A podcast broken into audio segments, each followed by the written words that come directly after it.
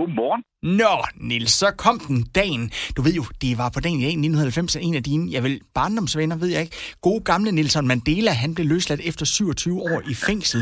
Så skulle Nelson i den grad ud og nyde hverdagen, men hvis man ikke er så god til det, hvad er det så, man gør, Nils? Øh, ja, det er, altså, det er jo et virkelig, virkelig godt ønske, fordi det er jo, det er jo egentlig det, det er jo hele kernen i det der med at have et godt liv. Der er så mange, der har så travlt og kun får øje på de sure ting. Øh, og, og I kender det sikkert også selv, man hører mange, der går og glæder sig til, at det bliver weekend eller ferie. Og det er jo virkelig dumt, fordi der er mange flere hverdage. Ja. Så det, det handler om, det er at prøve at, at øve sig i at lægge mærke til alt det gode, øh, der sker omkring os hver eneste dag. Fordi det er lidt sjovt, at det, man kigger efter, det er også det, man får øje på. Og jeg har tre gode tips, som vi kan prøve at øve sammen, hvis I har lyst til det. Ja. Det håbede du havde. Den første, den handler om, at man skal være taknemmelig for de små ting. Og hvis jeg nu spørger dig, Søren, hvad har gjort dit liv en lille smule bedre i dag? En Ole. Ole. Den var nem. Jamen, de små ting, der gør mig glad, det er det der med at vågne op og, og kigge på en hund, der bliver rigtig, rigtig glad over, at jeg vågner. Så synes jeg så, er min dag godt i gang. Det er et super godt eksempel. Mm. Ja. Ole, hvis du skal have en lille udfordring. Hvis du skulle prøve at sætte pris på nogle gode mennesker omkring dig, kan du så nævne et par mennesker, der, der gør en forskel? Og nu må du ikke sige Søren.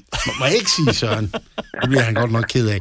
Nej, jamen altså generelt har jeg jo nogle rigtig gode kolleger, og jeg har en, en rigtig dejlig kæreste, og øh, sådan i det hele taget synes jeg jo, at der er, der er gode mennesker omkring mig, og de er der jo heldigvis ikke kun i weekenderne.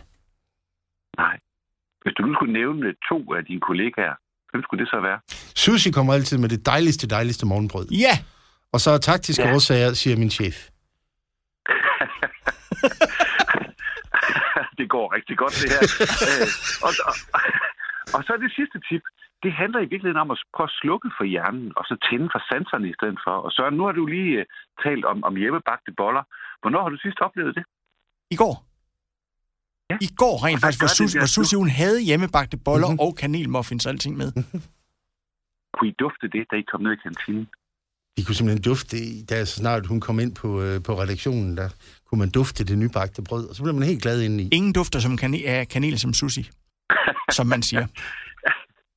Og I kan se, I er jo allerede nu er I også trænet og nogle ret positive mennesker af sind, men, men, men jeg tror, alle kan høre bare de her sidste 50 sekunder, hvor vi har bare lige prøvet at finde nogle ganske små eksempler. Så får man fat i den der kigger, der får sat spot på de her ting, og så får man bare den der boblende fornemmelse ind i, at det er altså noget, vi alle sammen kan gøre, og vi kan gøre det lige så tit vi vil. Hvor er det dejligt. Ved du hvad, må vi, øh, må vi boble med dig igen efter vinterferien? Det vil jeg glæde mig til. Rigtig god ferie. Tak, og i lige måde.